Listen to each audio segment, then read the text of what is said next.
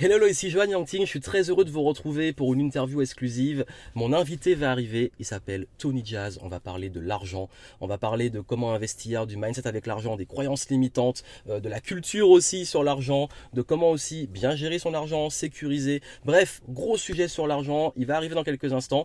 C'est un petit format à la cool qu'on va enregistrer en Tesla pendant un petit déplacement qu'on fait ensemble. Comme ça, vous allez pouvoir écouter cette discussion. Prenez-le comme une discussion de deux personnes qui partagent de la valeur avec vous et j'espère vraiment, vraiment, vraiment que vous pourrez en tirer le meilleur. Donc soyez attentifs, profitez des pépites et j'ai envie de dire, c'est parti. Let's go. Salut Tony, ça va? Ça va et toi? Yes. Alors aujourd'hui, je suis avec Tony Jazz. Ça fait maintenant euh, pas mal d'années qu'on se connaît. Oh oui, beaucoup d'années. Et euh, on va parler argent aujourd'hui, sujet, gros sujet, l'argent, les investissements, l'entrepreneuriat, parce que je sais que vous êtes nombreux à nous écouter, à avoir justement besoin de conseils sur ça. Donc déjà, euh, avant de commencer, parce que je crois que tu as une histoire assez folle, Ouais. on s'est connus, je crois, vers 2011, j'étais encore étudiant, je finissais mes études, Ouais. et je me lançais dans l'entrepreneuriat, tu étais en agence, toi tu comment Tu avais déjà une petite carrière et tout. Et, et je sais qu'au moment où tu as eu euh, la musique d'Obama, là, Ouais. c'est-à-dire contrat avec Obama, euh, on s'est perdu de vue. Qu'est-ce qui s'est passé euh, pendant cette décennie en fait? Qu'est-ce qui s'est passé pendant cette décennie? Alors quand on s'est connus, j'avais créé l'agence. Derrière, les équipes d'Obama étaient revenues parce que j'avais déjà fait une musique en 2008. Donc là, c'était en 2012. C'est la période où toi, t'étais reparti de l'agence et qu'il y a eu tout ça. Après, euh, ben, gros buzz Obama, forcément. Ouais. Quand t'as un Français qui fait la musique du président américain, euh, Pour la terre campagne. Donc ça, c'était l'énorme buzz. Ensuite, derrière, j'ai... euh, je suis... il m'est arrivé tout un tas de merde, mais incommensurable, Ouais, à en dormir dehors, et ce n'est pas qu'une expression, ouais tu t'es retrouvé à la rue carrément. à la rue carrément. Ouais, non mais c'est c'est intéressant après si t'allais en parler parce que justement moi ce qui m'intéresse aussi c'est les galères et comment on en sort et comment t'arrives là où t'en t'en es aujourd'hui. Euh, En- comprendre l'état d'esprit Ouais. et aussi ce qu'il peut mettre en place. Ouais, en vrai, le, le- le- on va en reparler, mais, mais le grand secret de comment en sortir, c'est le- l'entourage qu'il y a autour de toi, Ouais. euh, qu'il faut changer, ou bien l'entourage qu'il faut se créer. Et généralement, c'est c'est- c'est- c'est les deux cas. Il faut se créer un entourage Ouais. et, et changer totalement son entourage. C'est c'est- l'environnement. C'est l'environnement qui m'a mis dehors. Ouais. C'est l'environnement qui m'a fait sortir de dehors. Ok donc ah ouais donc c'était comme quoi ton environnement soit il te fout dans la merde et te met à la rue, Ouais. soit, Soit il te, tire sort vers de le la haut rue. et il te sort de la rue. Absolument. C'est vraiment intéressant. C'est absolument ça. Alors après ça, j'ai travaillé euh, pour, euh, pour le- le- le- le- l'ancien Premier ministre et maire de Bordeaux, Alain Juppé. Oui. Après, j'ai créé une société qui était spécialisée dans le marketing de crise. Donc en gros, dès qu'il y a une merde dans un groupe ou avec un politique, on m'appelle, je règle le problème.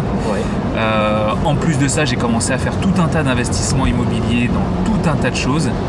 Et euh, c'est comme ça que je me retrouve aujourd'hui à donner énormément de conseils là-dedans parce que bah, finalement, euh, Oui. ça l'a fait et je me suis rendu compte que c'était quand même assez simple. J'avais plein d'amis qui avaient besoin de conseils là-dedans parce que pour eux c'était hors sol. J'ai dit bon, je vais vous montrer comment je vais faire. Non mais c'est impressionnant parce que en plus là tu montres que tu t'es retrouvé vraiment dans la merde au point de plus de t'emmerder dehors De dormir dehors, de pas avoir d'argent, de, Pas avoir d'argent. bancaire bloqué. et compte bancaire voilà et dans cette situation là tu arrives après à te relancer à pouvoir te refaire une vie parce qu'à ce moment là t'avais quel âge? Enfin, t'avais la trentaine je crois euh, Alors à ce moment-là, euh, c'est simple, j'ai 20 quand je me retrouve à la rue, j'ai 26 ans, 27 ans. Ouais donc euh, en fait t'approches de la trentaine Ouais. et euh, nage où t'es censé être plus posé tranquille Tranquille et toi normalement. tu repars voilà. limite de zéro en fait Ah ouais, pas, pas limite de zéro, en dessous de zéro. en dessous de En zéro dessous de zéro. Euh, ok et, dans, et vraiment enfin on va pas aller dans tous les détails, mais qu'est-ce qui, dans ta tête, il se passe à ce moment-là et qu'est-ce qui te motive à repartir? Parce que beaucoup, euh, pour eux, c'est fini, ils ont plus envie. euh. Comment Ouais. tu. L'état d'esprit pour euh, te relancer à ce moment-là? Alors, le truc, c'est que quand tu, quand tu te retrouves à, sais, à dormir sur un banc, à- alors moi, j'ai jamais fait la manche, ce genre de truc, parce que c'est plus fort que moi. Ouais. Je peux pas. Euh, mais euh, tu sais, tu, bah, tu rencontres des gens qui vivent dehors. Et quand Oui. tu les vois, déjà, tu te rends compte d'une chose c'est que toutes ces personnes-là, il leur est arrivé un truc et la vie, elle a fait dehors. Et Comme moi, c'est. Ah, mais comme ça. Moi, c'est comme ça que c'est arrivé. hein. Ouais. Un soir, je rentre chez moi, je mets la clé, la clé ne passe pas, les serrures ont été changées. En quelque sorte, ma, pas en quelque sorte, en, en- en l'état, ma copine euh, me met, me met dehors. J'ai nulle part où aller, je connais pas la ville, je viens d'arriver ici. dodo, dehors. Ouais. Donc en fait, c'est comme ça que ça se passe. Et tous ceux que j'ai rencontrés qui étaient dans cette même situation, c'est comme ça que ça s'est passé. C'est tu perds ton travail, t'es malade, tu t'es retrouvé à l'hôpital, t'es resté trop longtemps, on sait pas où t'étais, ton, ton logement a été repris. Dehors. Ouais. C'est aussi rapide. C'est aussi rapide que ça. Comme quoi, souvent on juge, on dit euh, t'as fait des, t'as pris des mauvaises décisions et tout. Bon, on pourrait toujours débattre dessus, mais il y a des fois la vie elle te met une claque tellement forte que tu peux, euh, tu peux tout perdre et tout dégringole quoi. Tout dé- oh, mais c'est c'est une escalade qui est. En fait, c'est simple. C'est comme si tu prenais le toboggan de la sortie. Ouais. Et c'est pas un truc où tu peux te raccrocher à une marche, tu te rattrapes, tu tombes, tu, te- tu remets sur les fesses. Non, non, là, plus t'es sur Oui, les fesses, tu glisses. toboggans de parc aquatique où tu Ah oui, descends. oui, euh, tu descends, ça ne s'arrête pas et tu ne peux rien faire d'autre que de, que de descendre. Parce que partout où tu t'accroches, tu sens que c'est un truc qui va, qui va se reglisser. Et en fait, mais tu, bon, très, très, très concrètement, c'est une suite logique de mauvais choix, de mauvaises décisions. Avec du recul, je me dis, oui, ok, j'ai compris, ok, Oui. c'était logique. Mais sur le moment, tu le vois pas, tu le sais pas trop. Et là, tu dis, ok, d'accord, j'ai compris pourquoi ça, ça m'est arrivé, à cause de ça, puis à cause de ça. Et c'est ton environnement, c'est les gens qui sont autour de toi, c'est les décisions que tu prends pas au bon moment. Tu te dis, mais j'ai le temps, ça peut se faire. Ouais. C'est ça qui te met dedans. Ok. Et, euh, et par rapport à ça, justement, c'est quoi ta. Parce que c'est le sujet principal, c'est comment tu vois l'argent? Parce que tu as connu bah, justement ce manque. Ouais. Et tu as connu, enfin là, tu t'es relancé, tu as investi et tu es plus dans ce qu'on pourrait appeler l'abondance. Ouais. Euh, c'est quoi pour toi, enfin, quelle est ta vision de l'argent et ton rapport à l'argent? Alors, euh, l'argent pour, pour, pour en avoir eu, euh, avant que tout ça m'arrive, pour en avoir eu quand même beaucoup, on va dire. euh, parce que quand tu bosses, je bossais en maison de disque avant, bah, tu gagnes quand même assez bien ta vie. euh, T'es pas payé régulièrement, mais quand t'es payé, euh, tu vis bien. Donc pour en avoir eu connu beaucoup et pour avoir connu Très clairement, Oui. euh, j'ai bien compris que l'argent c'est quelque chose qui va et qui vient. Oui. Franchement, je te jure que l'argent c'est une énergie. Les gens ne se rendent pas compte. Ils le prennent comme une sécurité, c'est une énergie. C'est comme quand le soir tu es fatigué et que tu t'endors et que le matin tu te réveilles, tu es en forme. Je te jure que l'argent c'est la même chose. Quand tu as compris que c'est de l'énergie qui vient et qui va, eh ben tu sais que quand là ça vient moins, c'est pas grave, c'est juste qu'il y a un souffle qui est repris pour que ça puisse remonter. Mais c'est à toi de bien te reposer, de faire tout ce qu'il faut pour que ça puisse remonter, parce que ça se fait pas, ça se fait pas comme par magie. hein. Oui. Et en fait, l'argent pour moi aujourd'hui, c'est juste un outil. Il y a des périodes où bah, ça va, ça rentre, ça rentre parce que les investissements payent. Et il y a une autre période où bon, bah, là, euh, là, il n'y a rien. Donc, il faut faire attention, il faut se reposer, il faut pas prendre de risques, pas de mauvais choix, pas de choses comme ça. Et, et- et tu, et tu te rends compte que, que ça, revient, euh, ça revient tout simplement. Et d'ailleurs, justement, bah, c'est intéressant que tu en parles parce que je crois que, enfin, moi, j'ai connu des périodes où j'étais très anxieux avec l'argent et bizarrement, Ouais, même quand j'en avais beaucoup.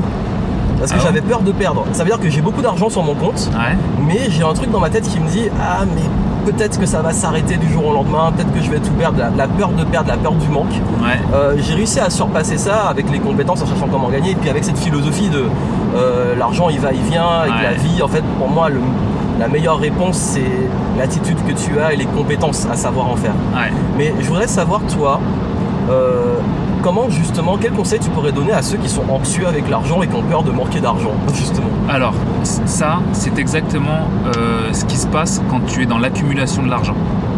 C'est-à-dire que tu es tellement anxieux du fait qu'il te manque de l'argent que qu'est-ce que tu fais?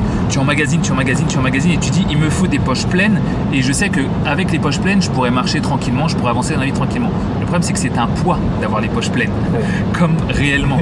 Et tu te rends compte que comme l'argent est une énergie, si jamais toi tu te dis il faut surtout pas que je m'endorme, parce que si jamais je m'endors, tu vois, je vais, je vais plus pouvoir vivre. Mais en fait, c'est ça, l'argent c'est la même chose. À un moment, tu dois en avoir moins, de façon à ce que tu puisses réfléchir différemment et te dire ok, là comme j'ai moins d'argent, tu sais, tu vas faire des économies différemment, tu vas Oui. peut-être rouler un petit peu moins, tu vas peut-être trouver une petite station essence peut-être moins chère que d'habitude, tu vas faire des choix que tu n'aurais pas fait si jamais tu avais les poches pleines. Oui. Et c'est en ça, que l'argent est une énergie qu'il faut garder, se dire quand on en a moins, c'est fait exprès pour réfléchir différemment. Et l'accumulation de l'argent, c'est comme si tu prenais des shoots de vitamine C pour ne jamais t'endormir. Oui. C'est une énergie, donc tu dois te reposer parfois, tu dois être réveillé parfois. L'argent, bah, tu ne dois des fois ne pas en avoir pour te dire, ok, comment est-ce que je peux faire différemment? Oui. Moi, il il y a- il n'y a que dans les moments où j'ai eu beaucoup d'argent, où je me suis jamais posé de questions et quand je payais, je payais comme ça. Oui. Et il n'y a que les moments où j'ai eu que très peu d'argent où je me suis dit ah mais tiens est-ce que ce serait pas moins cher d'aller là? Est-ce que finalement ça je peux pas le reporter à plus tard? Et où finalement euh, quand du coup j'ai eu plus d'argent j'ai appliqué les conseils que je faisais quand j'avais pas d'argent. C'est intéressant que tu en parles parce que il y a un truc que je dis souvent, c'est que dans l'entrepreneuriat surtout, euh, les pires moments, c'est quand tout va bien. Ouais. Parce qu'en fait, Tu as beaucoup d'argent, tu te reposes, tu te dis c'est bon, le business il tourne, les clients ils arrivent, t'arrêtes d'innover, t'arrêtes de te remettre en question. Et qu'est-ce qui se passe? Il y a un moment où le marché il tourne, il y a une concurrence qui arrive, où euh, t'as des trucs qui vont se passer et qui vont te mettre vraiment dans la merde et là tu vas être au pied du mur. Ouais. Et je me suis rendu compte qu'à chaque fois, trop, justement, ça peut paraître choquant, mais quand tout va bien au niveau financier, c'est là que tu arrêtes de prendre les bonnes décisions parfois. Ouais. Mais c'est- c'est c'est toujours comme ça? Ouais. C'est la même chose.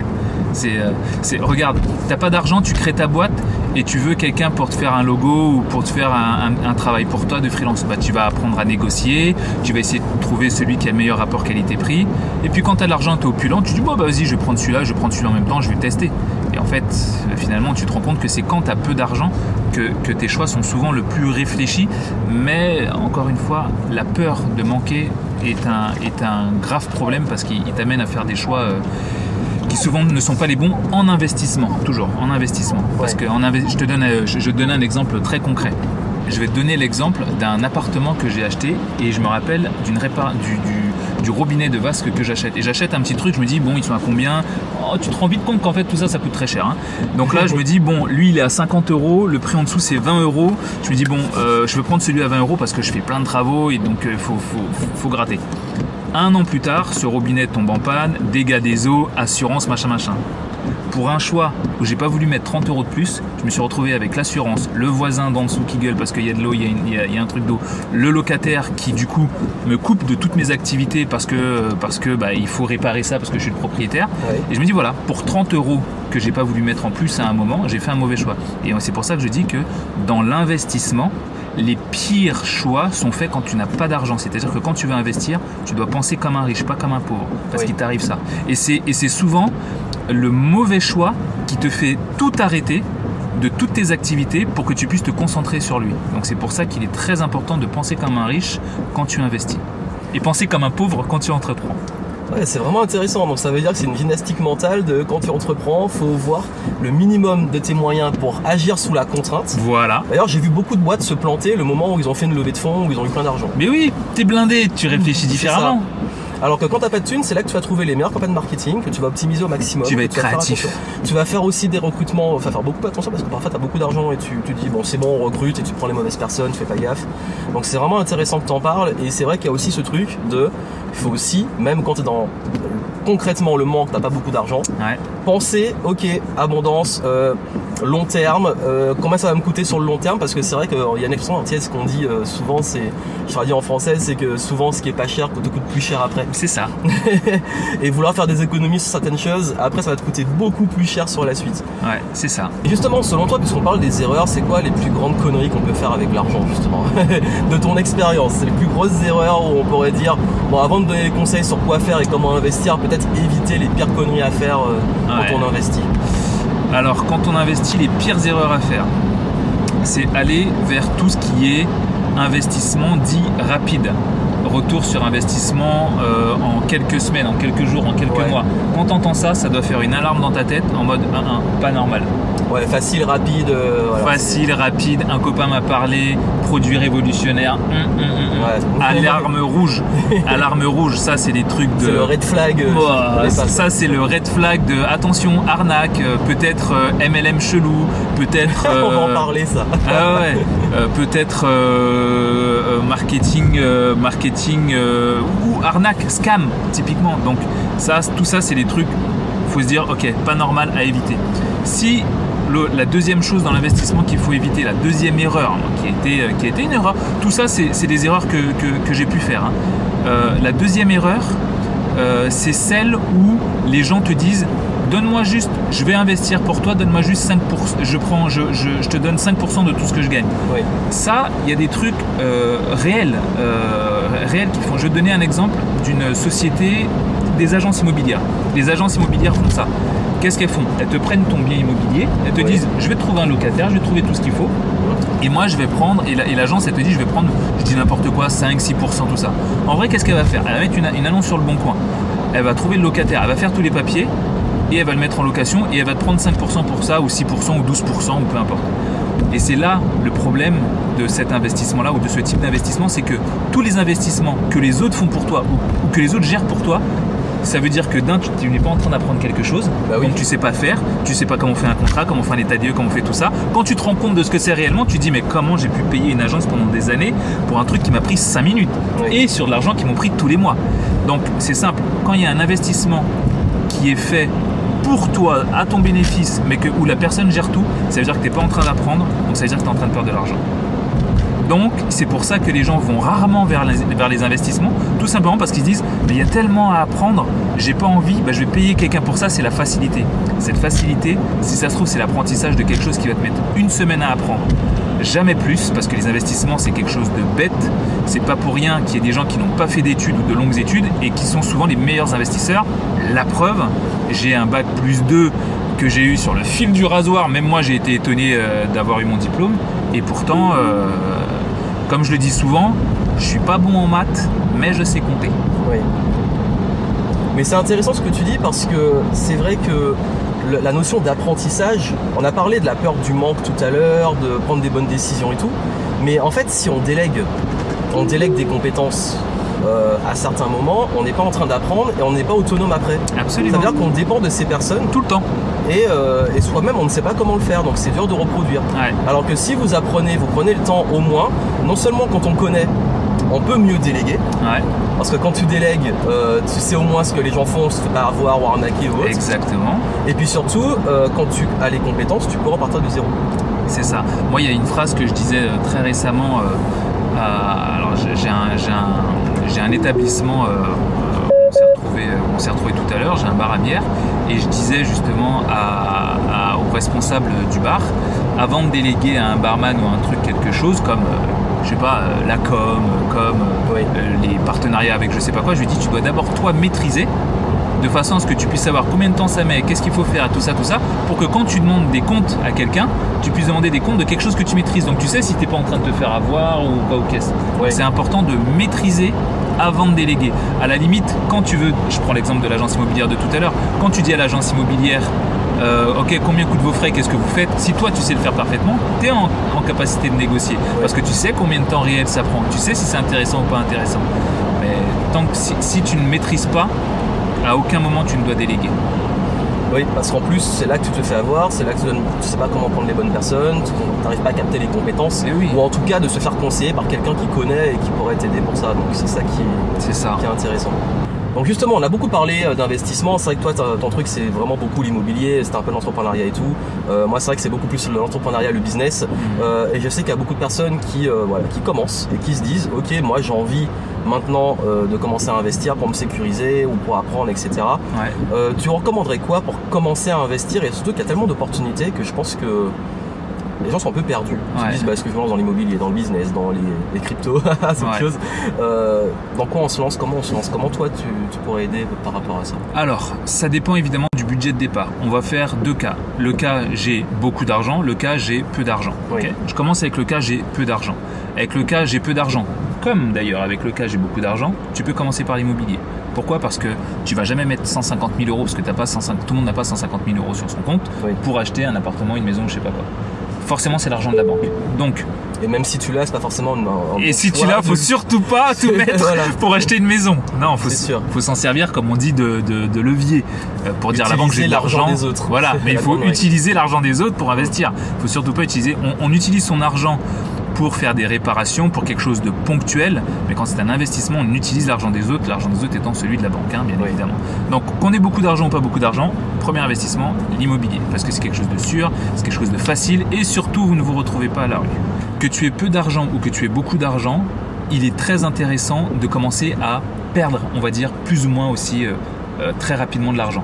Parce que quand tu gagnes de l'argent, tu as une euphorie qui fait que waouh, t'es content, t'as envie de le réinvestir ou t'as envie de remettre au pot, et Oui. souvent t'as envie de remettre encore plus gros. Et peut-être que tu peux perdre à ce moment-là. Mais moi, je dis souvent aux gens, c'est important et intéressant que vous puissiez très vite perdre de l'argent, juste pour ressentir ce que ça fait à quel point c'est chiant, à quel point le fait d'avoir été peut-être trop rapide ou de ne pas avoir assez réfléchi te met dans une situation où tu dis ok la prochaine fois je vais faire gaffe.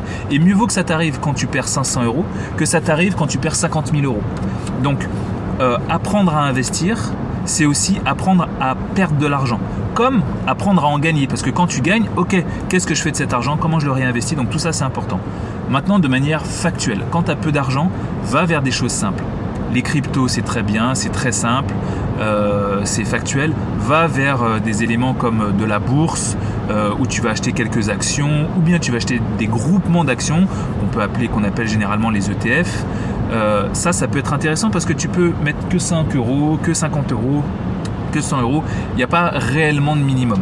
Après, s'habituer, par exemple, au lieu de, si vous avez 100 euros, au lieu d'aller dépenser dans une paire de, Nike, euh, investissez en actions et tout, et c'est de l'argent qui va travailler pour vous et qui va fructifier. Exactement. D'ailleurs, j'ai même créé une petite règle. À un moment, quand j'ai vu l'importance d'investir, je me, je, ma règle c'était que si je dépense 100 balles pour une, ce que je peux considérer comme un truc futile, genre des chaussures et tout, je dois mettre aussi 100 balles en investissement. Ah, j'aime bien.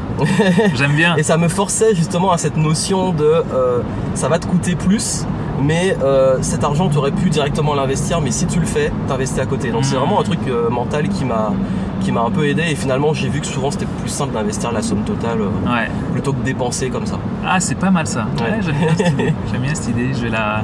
J'avais vu ça dans un livre, je sais plus lequel, mais j'avais trouvé ça vraiment intéressant. Je m'étais mis ça en discipline pendant quelques années. Ouais, ah, je vais la garder celle-là.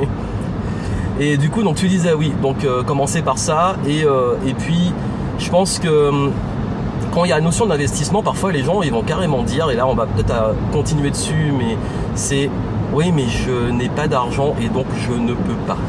Hmm. Je n'ai pas d'argent donc je ne peux pas. Je vois souvent ça. Qu'est-ce que tu hmm. leur répondrais?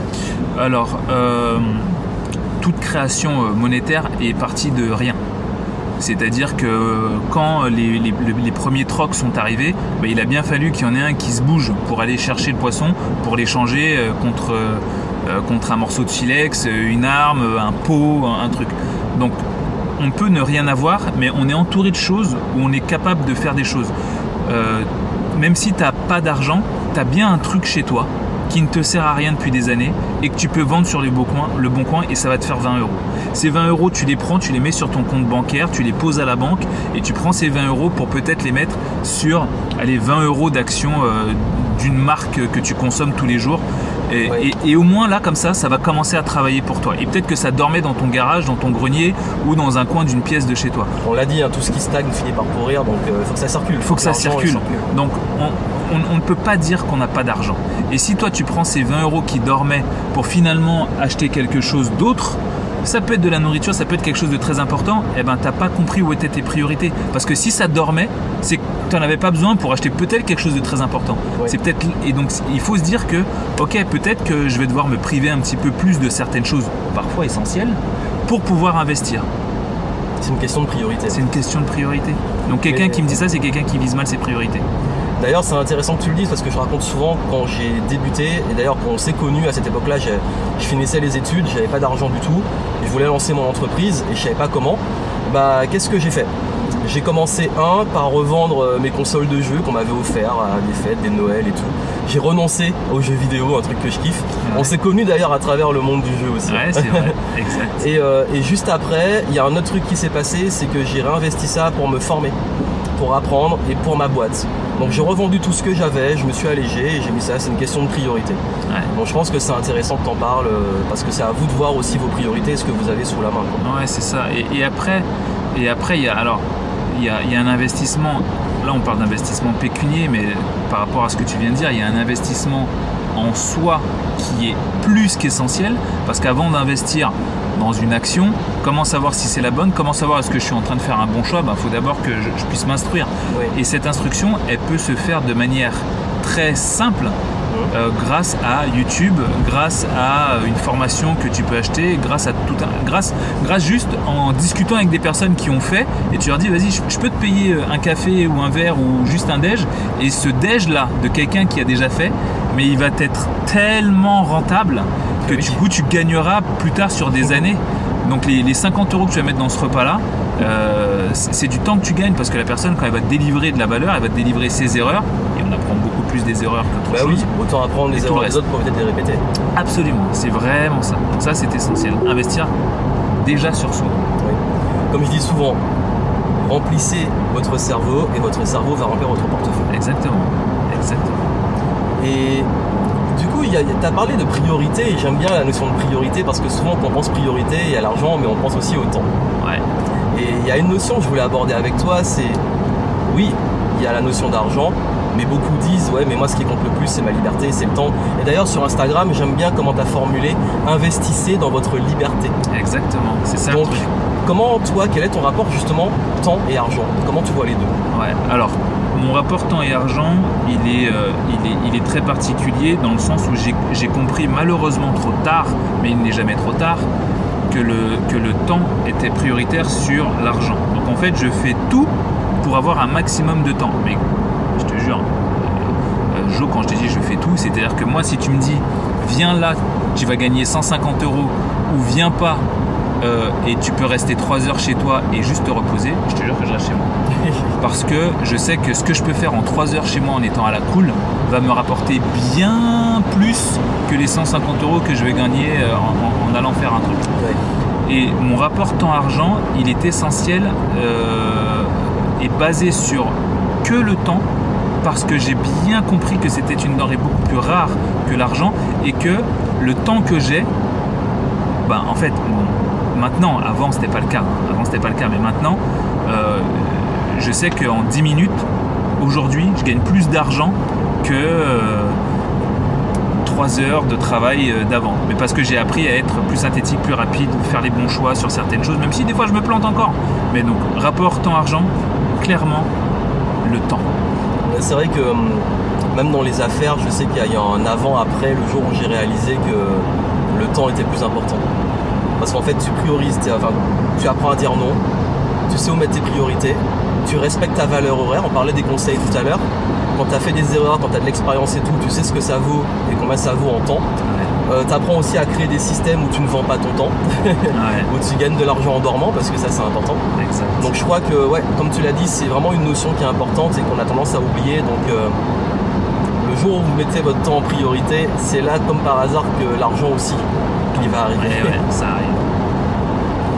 Et on a abordé un petit peu le, sujet là des, euh, du MLM indirectement. Je voulais, enfin, je sais que t'es parti en guerre à un moment ah contre les coachs mythos. Ah, moi je suis en guerre contre beaucoup de gens. ouais. Tu t'es fait beaucoup d'amis, je crois. Ah ouais, ah ouais. Justement, bah, c'est quoi toi euh, bah, c'est quoi pour toi les coachs mythos et les grosses arnaques là qu'on voit? Parce qu'il y en a beaucoup qui donnent des conseils sur l'argent et moi aussi je pète un cas parce qu'il y a tout et n'importe quoi. Comment on peut différencier justement les bons des mauvais conseils? Et puis qu'est-ce que voilà, comment reconnaître des, les coachs mythos comme on dit, euh, ceux qui racontent n'importe quoi? Alors, euh, les coachs mythos, euh, une grosse partie du MLM et autres sont clairement des arnaques. Alors, tu as des gens qui vont essayer de te dire non, mais le MLM, ce n'est pas une arnaque parce qu'il y a eu Tupperware. Hey, eh, Tupperware, ça a été créé dans une période où les femmes, elles n'avaient pas le droit de travailler et que les seules vendeuses disponibles, c'était des gens qui, qui allaient voir leurs copines pour vendre euh, des trucs Tupperware. Ouais, à cette époque-là, ok. Et voilà pourquoi ça a été créé. Parce qu'il n'y a personne d'autre qui vendait des Tupperware à part des nanas à leurs copines chez elles parce qu'elles faisaient ça toute la journée chez elles. Ouais. Donc les gars confondent beaucoup de choses quand ils parlent de ça en prenant des exemples pour se crédibiliser. Euh, le truc c'est que c'est comme ce qu'on disait tout à l'heure. Quand ça commence par argent rapide, facile, vends d'abord à tes amis, teste autour de ta famille, en gros arnaque toute ta famille, hein, c'est ce que ça veut dire. Euh, tu as bien compris que c'était c'était pas quelque chose pour toi et que c'est pas des gens qui te veulent du bien. Euh, quand ils commencent à avoir un discours beaucoup trop sectaire, encore une fois, c'est pas une bonne chose quand on te dit euh, regarde, euh, pour vendre le produit, il faut que tu achètes d'abord ça. Il y a un truc qui n'est pas logique. Et là, généralement, pour se, pour se dédouaner, ils vont dire oui, mais c'est comme quand tu as une entreprise, tu investis d'abord dans un produit, dans un truc. Oui, mais là, tu me vends, tu, là, là, ton truc, il est basé sur une arnaque. Tu me vends un produit, parce que généralement, ils vont te vendre des produits avec des gros bénéfices de fou, testés euh, grâce à des chercheurs, des machins, des trucs. Tu tapes le nom des chercheurs, tu tapes le nom de tout ça, tu vois que ces gens-là n'existent pas. Et s'ils existent, ils ont fait de la prison tellement de fois que tu te dis, mais je peux pas m'associer avec quelqu'un comme ça. Et donc, généralement, euh, moi, le MLM ou, tout ce qui va être lié au marketing de réseau, je vais rentrer en guerre frontale. Euh, et pareil pour les coachs mythos. Donc, les coachs mythos, euh, pour, en faire une ligne, c'est très simple. C'est des gars qui vont te dire Viens, je vais t'apprendre à faire quelque chose. En échange, tu vas me payer une formation qui coûte 10 000 euros, mais exceptionnellement jusqu'à ce soir minuit, elle est à 197 euros. Ok, d'accord. Donc là, tu viens de me faire un pourcentage de l'espace. C'est pas normal. c'est pas normal. Il y a un truc qui, il y a un truc qui est absolument pas logique. Je suis ok pour faire un rabais, ça peut être les soldes, mais là, c'est pas les soldes, mon frère. Oui, Euh, puis il y, a des- y y a tranches. Tu fais un rabais sur des produits à centaines d'euros, oui, tu peux faire une réduc, tu peux mettre Tu des fais- bonus. Oui. Mais quand le truc il part de 10 000 et j'enlève ça, j'enlève ça, j'enlève ça, j'enlève ça, et t'arrives à, à je sais pas combien, euh, 100, je sais pas quoi, c'est qu'il y a un problème. il y a un problème. Ça c'est de la fausse création de valeur en fait. Mais oui, mais oui. C'est- non, Il y, a un- il y a un gros souci. T'es- c'est que- T'as déjà vu Harvard dire Eh, nous, l'année à Harvard, c'est 200 000, mais exceptionnellement, ce soir, minuit, c'est 100 balles. Voilà. Harvard, Harvard du ghetto. Non, non, c'est pas possible. Non mais c'est vrai que ça, ça, c'est un, c'est un gros fléau et je crois qu'il y a beaucoup de personnes en fait, les gens qui sont pas initiés, ils comprennent pas, ils captent pas, ils se font avoir. C'est important de se rappeler que dans beaucoup de situations, euh, il y a un peu de bon sens aussi. C'est ça. feeling, le bon sens. Quand, je sais que euh, l'être humain il est attiré par ce qui est facile et rapide, mais quand c'est trop euh, facile, rapide, euh, sans effort, c'est toujours que ça pue. Exactement. Tu vois, j'ai une des nanas que je coach qui de temps en temps m'envoie des messages pour avoir mon avis. Ah Tony, je suis tombé sur tel mail, tel machin, telle personne qui m'a proposé un truc, t'en penses quoi? Et elle m'envoie les messages, elle m'envoie les screens. Je dis, il n'y a, pas des mots qui t'alertent? Quand, quand, quand il y a écrit euh, ROI euh, plus 6000%, retour sur investissement plus 6000%, euh, je l'ai fait en quelques jours, je lui dis, ça, ça te... Tu te dis pas, il y a un problème dans le, Bah oui. dans le truc Elle me dit, oh non, ça a l'air, euh, ça a l'air plutôt très alléchant. Je lui dis, mais il a le problème. Alléchant, euh, alléchant est un problème dans l'investissement. Je dis pas qu'un inve- l'investissement ou le travail, ça doit se faire dans la lutte, ça doit être dur, ça doit être... Je dis pas ça. Mais je dis que à l'opposé, euh, le truc trop facile, ça doit allumer une alarme dans ta tête. Bah oui. Et surtout que il y a une notion, on en a parlé un peu, c'est la notion de compétence. C'est est-ce qu'on te vend le truc miracle, tu copies-colles et euh, voilà, et ça marche trois jours, Ouais. c'est un truc à la mode, ou est-ce qu'on te vend vraiment des vraies compétences? Et je crois que ça, c'est pour différencier les mythos de, des vraies bonnes personnes qui vous donnent des bons bons conseils. Les bons conseils, généralement, on vous vend des compétences. Ouais. Vous montre comment faire, on vous rend autonome. Et t'as parlé de sectes, bah les sectes, t'es pas autonome. en- Exactement, on te rend autonome. Et c'est tout à fait ça. Et tu sais quoi, ça me rappelle ces trucs où, où, tu sais, quand les gars te disent oui, viens, euh, euh, moi, grâce à moi, je vais t'envoyer les signaux, tu vas pouvoir acheter à tel moment, à tel moment. Oui. La pire des arnaques, déjà, ce truc-là. Et encore une fois, t'es pas autonome.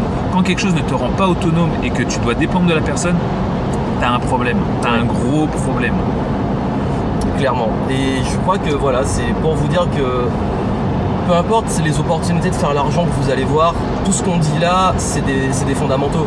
C'est les bases de l'investissement, c'est l'état d'esprit, c'est aussi faire des erreurs, c'est apprendre, se former.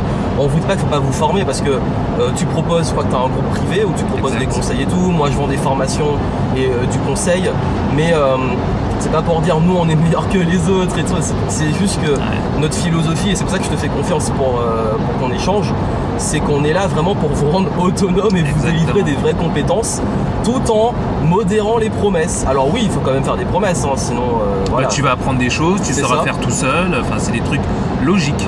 C'est logique, mais euh, le but c'est derrière qu'on vous donne les moyens d'y arriver et qu'on vous rende autonome. Ouais. Donc soyez vigilants sur ça, c'est quand c'est quand c'est trop un truc copier-coller et miracle, c'est que ça pue généralement. Ah, c'est clair. Moi, c'est ce que je dis, tu vois, aux gens de mon groupe privé. Euh, c'est les premiers messages sur lesquels tu tombes quand tu rentres dans mon groupe privé. Euh, et encore, mon groupe privé, il se fait sur sélection.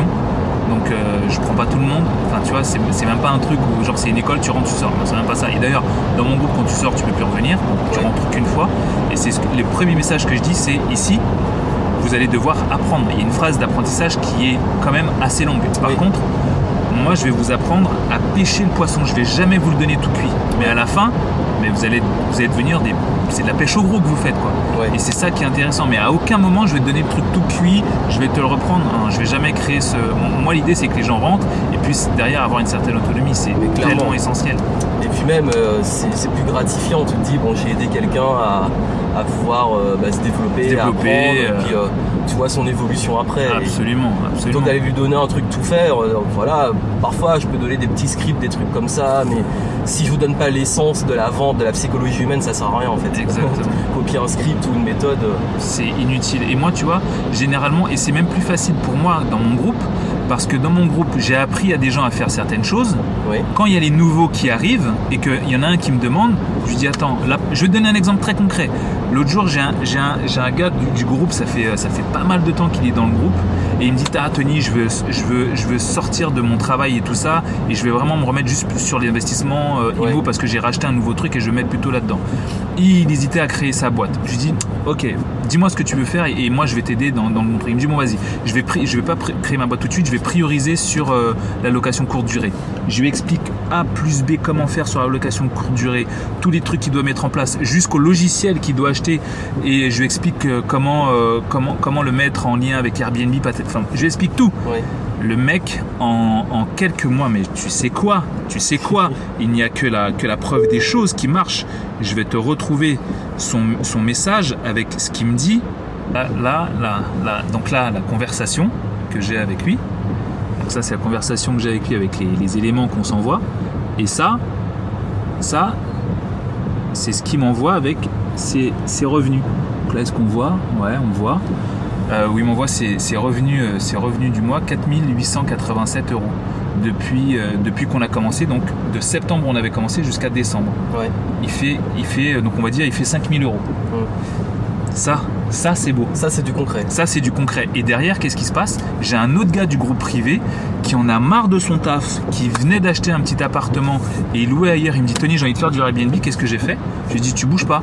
J'appelle Jeff et je lui dis Jeff, tout ce que je t'ai appris, tu vas l'apprendre maintenant à Fabien. Et maintenant, Fabien fait exactement la même chose.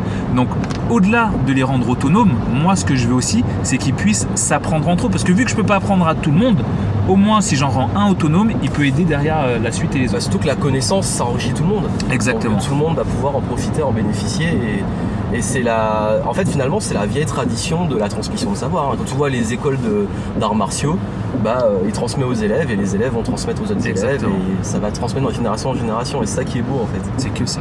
Oui. Et, euh, et justement, il y, a un- il y a un sujet qui, qui, moi, me tient à cœur parce qu'on est en plein dedans. C'est la crise, la fameuse crise, récession, euh, voilà, tout, tout ce qui se passe en ce moment.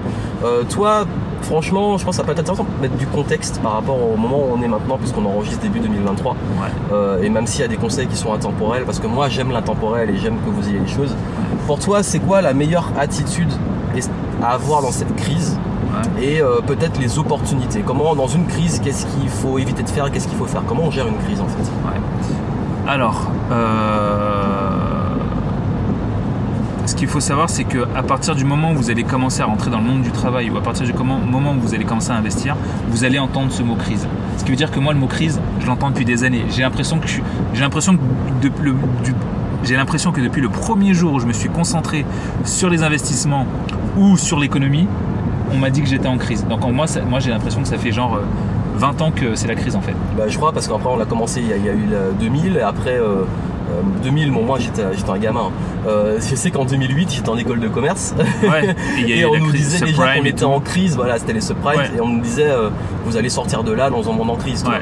Et donc, donc dites-vous une chose à vous qui regardez cette vidéo. Si vous regardez cette vidéo en 2050, je suis sûr qu'on on vous dit que c'est encore la crise. Donc en fait, il faut savoir une chose, c'est que ça ne s'arrête jamais. Ils le disent tout le temps. Mm. Mais pourquoi ils le disent tout le temps? Parce qu'en fait, euh, du fait de dire aux gens que c'est incertain, que c'est compliqué, et ben en fait, si tu veux, il y en a qui vont, qui vont quand même essayer de rester proches de leurs sous. Qu'est-ce que ça crée? Ça crée qu'ils vont prendre leur argent, ils vont le mettre sur des livrets, ils vont le mettre un peu à la banque, et quand tu mets tes liquidités à la banque, quand ce n'est pas hors de la banque, c'est la banque qui s'enrichit. Donc dis-toi que si tu entends le mot crise, il y a quelqu'un à qui ça profite, et c'est certainement pas à toi. Donc, il y a une chose qu'il faut faire, c'est que quand tu entends le mot crise, tu dois entendre le mot je dois investir. Je vais te donner un exemple. Comment se fait-il que lorsqu'il y a eu une dernière crise bien connue euh, très récemment euh, euh, sanitaire, comment se fait-il que c'est comme par hasard à ce moment-là qu'énormément de personnes se sont enrichies? C'est bien que la crise, ça rapporte. Il y a des gens qui savent la mettre à profit et dans leur intérêt. Et donc, tout ce que les personnes ont à faire, tout ce que vous avez à faire, vous qui écoutez cette vidéo, c'est de vous dire comment est-ce que je peux investir à ce moment-là. Je vais prendre l'exemple euh, euh, mars 2020, quand arrive ce grand moment euh, de crise. Qu'est-ce qui se passe? Wall Street a fermé une journée. probable. Euh, ils, ont, ils ont fermé, ils ont, ils ont fermé la, la terre entière à l'arrêt. Enfin bref, quand tout ça se passe, il y a des gens qui se disent waouh, les actions elles sont tombées à, à- elles étaient à, je dis n'importe quoi, hein, elles étaient à 500, elles sont plus qu'à 5 euros. Et là, que, que font, que font le commun des mortels? Ils enlèvent tout leur argent. Que qu'ont fait certains? C'est là où ils ont C'est mis les soldes. ah mais c'est les soldes. Là ils ont mis fête, des là. actions comme never. Et qu'est-ce qui s'est passé? Regardez quelques années plus tard, maintenant aujourd'hui, eh ben ça, mais ça, ça a même pas doublé. Pour certains, ça a fait x10, ça a fait x20. Et donc c'est bien que lorsqu'il y a une crise et que tout le monde est en panique, c'est ce moment-là où il faut se dire, ok, ils sont en panique, où est-ce qu'ils enlèvent de l'argent? Là où ils enlèvent de l'argent, c'est là qu'il y a les soldes et c'est là que tu achètes. Et, et attention, ne jamais en parler autour de vous, pas pour ne pas donner le bon plan, mais parce que les personnes sont tellement dans un sentiment de panique qu'ils ne vont pas comprendre pourquoi vous investissez là où tout le monde décide de partir. Alors qu'en réalité, c'est ce qu'il faut faire. Parce que si vous achetez là où tout le monde achète, Bah oui. euh, vous allez acheter trop cher. Généralement, c'est trop tard. Bah, beaucoup trop tard, beaucoup trop tard. C'est comme, comme les cryptos. Tu vois, les cryptos, quand on en parle, quand c'est haut, c'est là que tout le monde achète. Mais non, faut acheter quand personne n'en parle, quand c'est au plus bas, quand c'est, là qu'il faut acheter. Alors ces jours-ci, c'est les soldes. Ouais. C'est les soldes. En ce moment, en fait, euh, bon, on va pas vous donner des conseils en investissement, mais c'est encore une fois, c'est des principes. C'est que dans les crises, euh, il y a toujours des gens qui s'enrichissent des opportunités et il faut aller les chercher. Et c'est souvent après, justement, dans la croissance qu'il y a des nouveaux riches. En 2008, bah, il y a eu plein de nouvelles boîtes, plein de nouveaux riches euh, grâce à cette crise. Et moi, je considère honnêtement que je fais partie de la génération qui a pu se lancer dans les affaires euh, justement avec la crise de 2008, qui a surfé le monde digital. Mais oui. Euh, là, je pense qu'on va surfer une sorte de renaissance digitale, donc on verra ce que ça va donner, mais en tout cas, euh, changez votre mindset par rapport à ça. Eh oui. Est-ce que toi, euh, parce qu'on parle de l'argent, on parle d'investissement, mais moi j'aime bien aussi la notion de kiff. Ouais. Et il y a des choses qui sont plus passionnantes aussi, etc. Je- je- on, on parle beaucoup parce que je veux parler de façon concrète, on parle d'investir dans l'or, notamment surtout pendant les crises, Ouais. que c'est une valeur refuge. On parle aussi euh, des montres Ouais. de luxe, Ouais. euh, de certains objets de luxe qui gardent de la valeur et qui prennent de la valeur. Qu'est-ce que tu penses de tout ça? Notamment, par exemple, moi j'adore les montres, c'est une de mes passions. Est-ce que pour toi euh, c'est un bon investissement et comment tu vois l'usage aussi? Ouais. Alors les montres, euh, moi je trouve que c'est une très bonne chose déjà parce que j'aime ça, pareil, euh, que j'en porte, que j'en ai.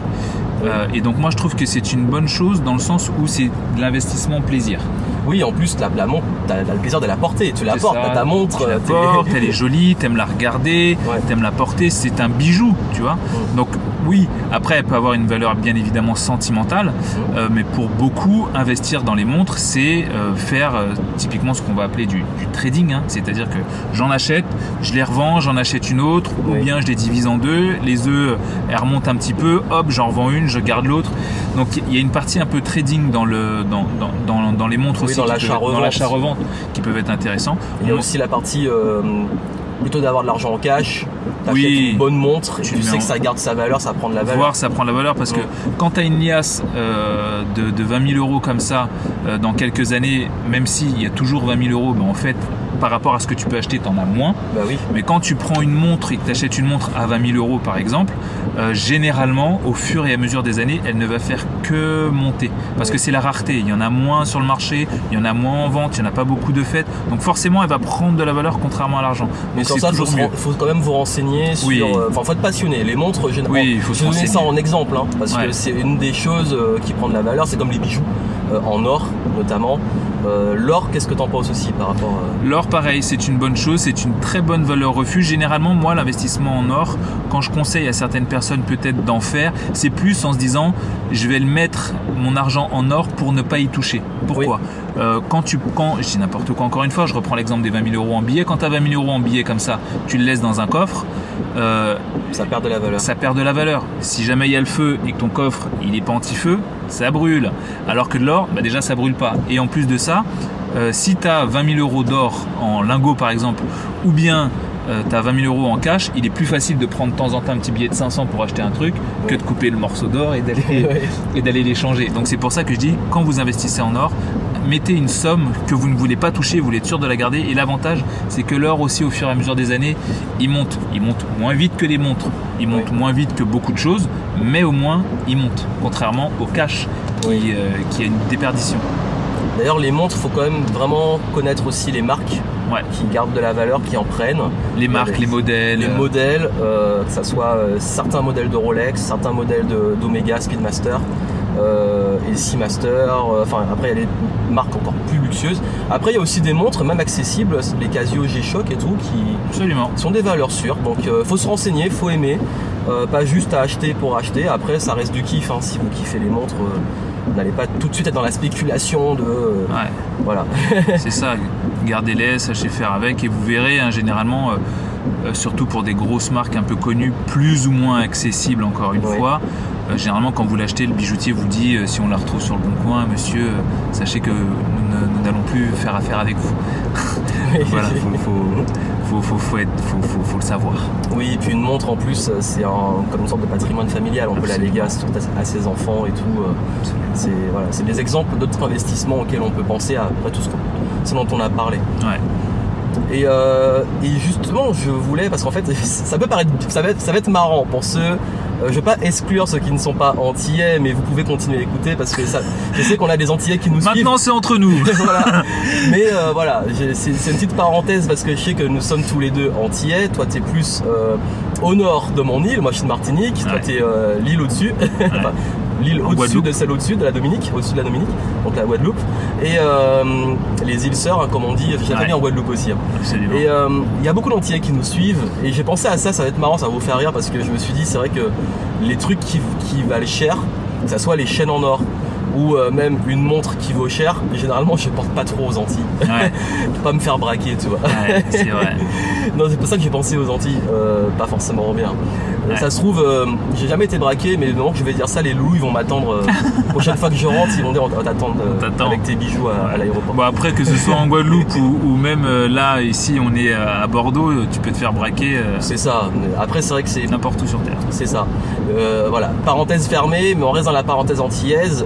Pour toi, j'ai- depuis très jeune, c'est vrai que j'ai toujours trouvé qu'on a un rapport à, à l'argent assez particulier aux Antilles. J'ai vraiment ton avis un petit peu sur. euh, parce que dans certains cas, je pense que ça peut bloquer des personnes. Mhm. Il y a des blocages inconscients euh, dans la communauté antillaise, des gens qui se mettent des limites, je peux pas, ou je peux pas investir, ou c'est pas pour moi, ou euh, peu importe l'endroit où je vais aller, je serai en minorité, donc pas avantagé. Qu'est-ce que, comment tu vois les choses, toi? Alors, je vais commencer par la fin. Oui. Quand tu as de l'argent Mhm. et que tu investis, que tu es chef d'entreprise ou investisseur ou, ou que tu as ta boîte, et, et quand tu as de l'argent, tu te rends compte d'une chose, quand tu rentres dans certains milieux, il n'y a plus de couleur de peau, elle disparaît. Ouais.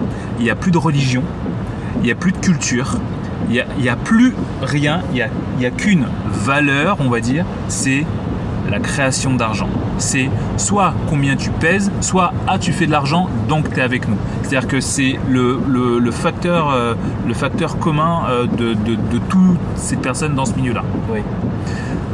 Donc ça, c'est quand tu arrives à avoir de L'argent n'a pas de couleur. L'argent n'a pas de couleur, pas d'odeur, pas... il y C'est a très neutre, hein, pour il y a- ceux qui ont des- une vision de l'argent, c'est très neutre. Moi, tu sais, je le vois pour faire. Là, il y a, il y a une- il y a une boîte qui a pris des investisseurs pour faire un tour de table Oui. euh, pour qu'on puisse investir chez eux. Donc, ils sont venus me voir, ils sont venus voir d'autres personnes.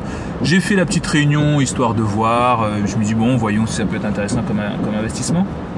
Autour de la table, des bons bourgeois euh, français, euh, comme euh, on n'en voit nulle part, tellement ils sont planqués. Des, des, des Qataris, tu te dis, mais eux, je les vois jamais de l'année, où est-ce qu'ils se planquent? Des nouveaux riches, parce qu'ils ont bien investi, ils ont fait des trucs et, ils sont là. Tu as des gens de différentes confessions, que ce soit religieuses, que ce soit culturelles, de différents milieux. Je te jure, j'étais là, j'avais l'impression d'être dans une boîte avait, il y avait de tout. Il y avait de tout. Il y avait de tout, mais un point commun. Nous avons tous de l'argent, nous sommes tous là pour investir dans un projet. Et ça, c'est hyper intéressant. Euh, c'est hyper intéressant quand tu t'en rends compte. Maintenant, en commençant par le début, quand tu prends, euh, si, on parle du coup de notre culture et des Antillais, quand tu prends euh, la valeur qu'il y a avec l'argent, que ce soit aux Antilles, mais aussi beaucoup quand même en France ou dans la francophonie, si je prends maintenant l'exemple de nos îles, nous avons eu une histoire qui est liée à cette relation avec l'argent. Euh, le peuple guadeloupéen, le peuple antillais, le peuple martiniquais est un peuple qui est né de l'esclavage. À l'origine, nous étions en Afrique C'était des Indiens qui étaient là et nous on nous a ramenés. Donc notre, histoire naît au moment où l'esclavage naît. Oui. Parce qu'avant ça, notre histoire est, est en Afrique. Mais en tout cas, l'histoire des Antilles, elle commence là. Donc notre histoire, plus ou moins, elle commence là, Oui. même si elle commence bien avant. hein. Ce qui fait que euh, à cette époque-là, les gens qui créent de la valeur, de l'argent, ce sont euh, ce qu'on va communément peut-être appeler pour certains des béquets, ce sont des esclavagistes, bref, ce sont ces gens-là. Et c'est eux qui créent l'argent. Et nous, à cette époque-là, qu'est-ce qu'on fait? On travaille gratuitement. C'est souvent pour ça que tu as beaucoup d'Antillais qui créent des sociétés et qui ont du mal parfois à se faire payer. Parce qu'en fait, tu as quelque chose qui est ancré dans, dans- dans- dans la culture. De Ah, mais il faut que je me fasse payer, il faut que je demande de l'argent, c'est dur. Oui, mais non, pendant plus de 400 ans, on t'a as bossé gratuitement. Donc il y a un truc dans la culture qui est très ancré. De l'autre côté, celui qui crée l'argent dans, dans notre histoire est celui euh, qui est méchant, Oui. celui qui est pas agréable, celui qui fouette. Donc forcément, on a un rapport à la création monétaire qui est souvent euh, euh, quelque chose de très désagréable, quelqu'un de méchant, de pas bon. Donc forcément, tu vas voir dans certaines familles, pas toutes les familles, mais dans certaines familles, quelque chose comme ça. Mais tu retrouves ça dans des familles euh, euh, en France où tu as des gens de la campagne qui, vivaient autour d'un château, qui ont travaillé pour château, un peu comme des esclaves, parce que finalement on les a taxés énormément et qui ont aussi qui ont aussi à différentes échelles, mais ce mal-être, on va dire, avec l'argent et celui qui fait de l'argent qui est le grand méchant. Oui. Donc nous on a ce truc euh, dans notre histoire qu'il faut, sur lequel il faut se détacher. Moi je suis très heureux de voir qu'il y a, euh, des Antillais euh, qui arrivent à faire de l'argent, des Antillais qui se battent, des Antillais qui réussissent. Je prends des gars comme toi, je prends des gars, on va prendre des gars, même si c'est différent, comme Thierry Henry, mais qui, dans le foot a réussir à, en sortant du foot, à faire d'autres trucs. Mike Petrus, par exemple, dans, dans la NBA, qui est un gars de Sainte-Anne, qui est un gars des Abîmes. Euh, t'as des gars qui créent des montres euh, qui sont super, t'as d'autres gars, euh, je te prends un exemple, Chef Le Riche, euh, qui est un haïtien et, et qui a grandi en Guadeloupe, qui est, qui est certainement le prochain chef qui va recevoir une étoile. T'as des gars et des nanas qui s'en sortent vraiment et qui arrivent à se détacher de ça. Oui. Et du coup, c'est une bonne chose. Mais il est vrai que à cause de l'histoire, il y a certaines choses qui restent bloquées. Ouais, qui reste même parfois de l'inconscient collectif. C'est là, c'est ancré, il faut s'en détacher. Après, on a aussi des forces. C'est vrai qu'on a quand même une force de caractère, on a quand même euh, une envie de s'en sortir, on a une solidarité, on a beaucoup Ah de oui. choses euh, que je me suis rendu compte quand je suis arrivé euh, pour mes études en, en, en France hexagonale, Ouais. c'est que euh, j'ai- j'ai réalisé à quel point en fait notre culture qui a, qui a, qui a un mélange hein, qui, Ouais. qui s'est faite avec tout ce que tu as dit, on a quand même une force et des choses que j'ai pas retrouvées ici. Ouais. Euh, on a un respect des anciens, bon ça faut le garder. Absolument. On a un respect de certaines valeurs. On a ce, ce côté aussi l'image de, euh, notamment chez les femmes, la femme forte, potomitan comme on dit. euh, les- Exactement. Les, les femmes de famille, la forte. Euh, Ouais. Moi dans ma famille, c'est vraiment les femmes qui, qui portent le truc. Ah ben, chez moi aussi, ça- Ouais, ça mais c'est ça. typiquement africain. Alors moi j'aime bien demander aux personnes qui réussissent dans un domaine, dans plusieurs domaines, un petit peu bah, quelles sont leurs routines, leurs habitudes, leurs journées type. C'est quoi toi ta journée ou semaine type On va dire tes, tes euh, habitudes, même si je pense que tu as de la flexibilité, mais les trucs Ouais. limite non négociables ou les trucs qui reviennent souvent. Ouais, bon alors tu l'as dit, la flexibilité, ça Ouais. c'est le, maître mot de ma journée. Euh, généralement, ma, alors ma journée type, tu sais, il y a, il y a des gars, je pense, peut-être que tu fais partie de ces gars-là, tu sais, qui se réveillent très tôt. Tu te réveilles tôt toi Euh, non, je suis pas, je suis pas du matin. moi. Ah Euh, j'adore je suis pas du tout du matin. J'ai brisé, j'ai, j'ai démonté le fini, ça. Miracle Morning. On est d'accord. Voilà. Alors moi le Miracle Morning, je l'ai brûlé. Euh, je me suis dit très bien s'il y a des gens qui arrivent à faire ça, mais franchement, mais bravo parce que moi c'est impossible. En fait, je fais mon Miracle Morning, mais plus tard. Ouais, moi mon miracle, façon, ouais. voilà. moi mon miracle morning, c'est simple, il commence à 11h du matin. Ouais. C'est-à-dire que quand je me réveille, il est entre 10 et 11h. Pourquoi Parce que quand je dors, il est généralement 4h du matin. Pour une raison simple, c'est que pendant toute ma journée, tu vois là par exemple depuis tout à l'heure, euh, j'ai reçu, voilà, j'ai reçu à peu près tout ça de, enfin on voit, on voit peut-être pas, mais j'ai reçu beaucoup de messages. et euh, et, euh, et le truc c'est que toute la journée mon téléphone va sonner, sonner, sonner, Ouais. donc il faut que je sois très disponible. Quand arrive 11h, il va sonner un peu moins, mais comme je travaille avec les Antilles et le Canada, bah Oui, du coup décalage euh, horaire. euh, décalage horaire, ils sont encore réveillés. Mais on va dire que vers 1h du matin, je reçois quasiment plus de messages. Mm. Et là, je me mets en fait à travailler sur mes trucs sur mon ordi. je- et je vais, je vais envoyer jusqu'à, ouais, on va dire, 3h du mat. Ouais. Donc ma journée qui fait minuit, 3h du mat, c'est la journée de quelqu'un de lambda qui fait 9h, 17h. Ouais. Seulement moi, en, en 2-3 heures, j'ai fini tout mon taf. Oui, et puis encore une fois, je dis, euh, bon, c'est bien beau de se réveiller tôt, mais ce qui compte, c'est pas euh, à quelle heure tu te réveilles, c'est ce que tu fais pendant que tu es réveillé. Mais c'est ça. Quand t'es réveillé, tu fais quoi? C'est quoi, c'est quoi ta journée? Euh, Est-ce que est-ce que t'envoies? Donc moi c'est ça. Ensuite, je vais avoir le quand je me réveille. Donc on va dire vers 11h, donc petit déj, patati patata, petit café. Généralement, je trace au sport. J'essaie de faire une demi-heure de sport, euh, au moins une heure, ça dépend. J'essaie vraiment d'envoyer. Et après, quand je reviens, c'est là où est mon plus gros problème. Et c'est là que généralement, tu sais, les gens prennent rendez-vous avec moi, mais moi, j'y arrive pas. Euh, parce que des fois, j'ai- je vais avoir une urgence, je vais avoir un truc. Là, par exemple, dans un de mes, mes établissements, demain, il y a un truc. Je ne Ouais. le savais pas, je l'ai appris avant qu'on fasse cette vidéo. Donc, du coup, j'ai changé mon planning. Tous ceux qui avaient pris rendez-vous avec moi demain, bah, je les ai décalés. Je leur ai dit, c'est pas possible, j'ai ça à faire. Donc, en fait, après, généralement, ma journée, dans mon planning, j'ai pas un truc. Alors, j'ai des trucs à faire, mais les, les- les vrais trucs que j'ai à faire, c'est je fais d'abord moi, donc euh, manger, faire mon sport. Après, je fais tout ce qui me rapporte de l'argent. Donc, je vais me tenir au courant de tous mes business qui tournent, appeler les gens qui sont euh, au poste ou, ou qui me gèrent mes trucs, savoir où est-ce que ça en est, ça avance bien, là ça dit quoi, là c'est bien, nan. donc tout ce qui me rapporte de l'argent. Ensuite, je travaille sur tout ce qui va me rapporter de l'argent. Donc, généralement, euh, mes futurs investissements, mes projets que j'ai en cours, tout ça, Ouais. tout ça. Et après, le reste. Tout le reste. Et est-ce que tu as des règles par rapport à ta gestion du temps? On a parlé de temps priorité. Est-ce que tu t'es mis des règles, des, des- des- trucs qui te permettent de justement être le valoriser et prioriser ton temps?